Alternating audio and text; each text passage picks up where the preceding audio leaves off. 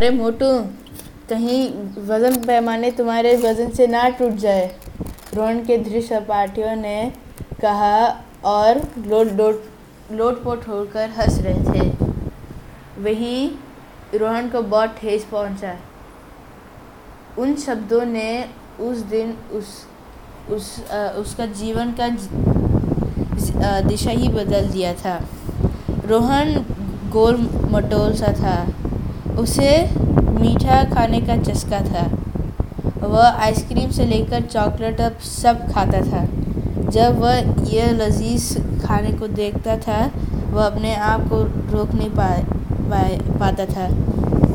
एक दिन उसके स्कूल में स्वास्थ्य परीक्षण था। उसे क्या पता था कि उस दिन उसके साथ क्या होने वाला था।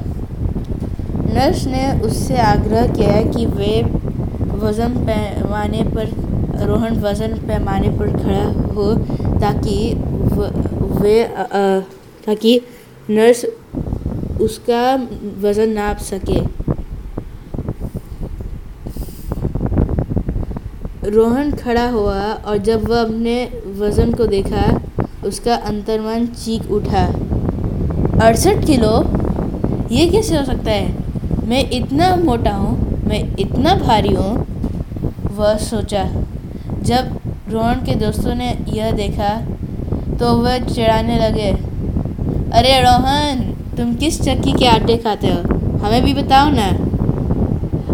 अ, और वे हंस हंस कर धोरा हुए।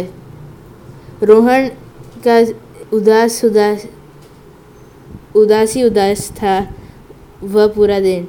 जब वह घर लौटा तो उसने अपनी अपने माताजी से पूरी बात साझा किए। की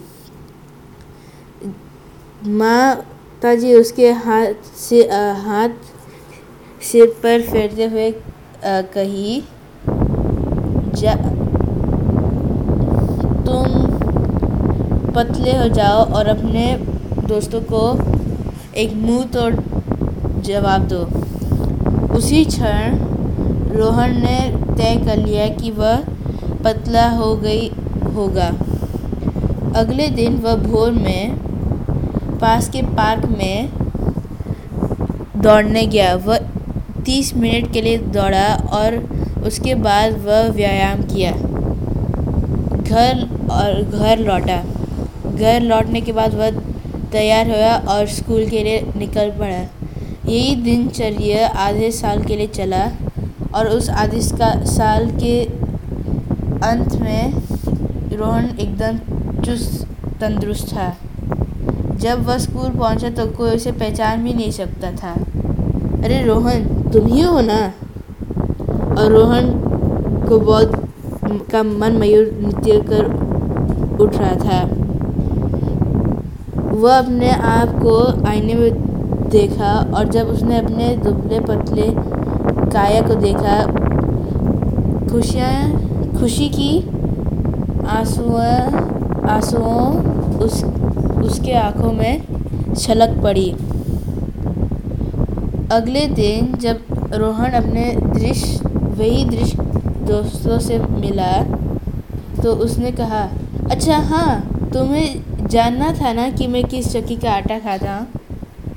मैं, पता नहीं किस चक्की का आटा खाता हूँ, परंतु मेरी माँ बहुत स्वादिष्ट रोटी बनाती है। खाना चाहोगे? वह चका चखते हुए कहा।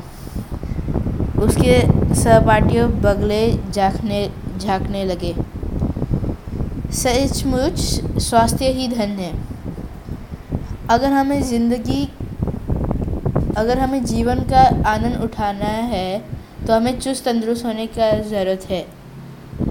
और जहाँ तक कि उन कटु शब्दों शब्दों के, का बात है वे तो दुख के बेस में सुख का काम कर गए।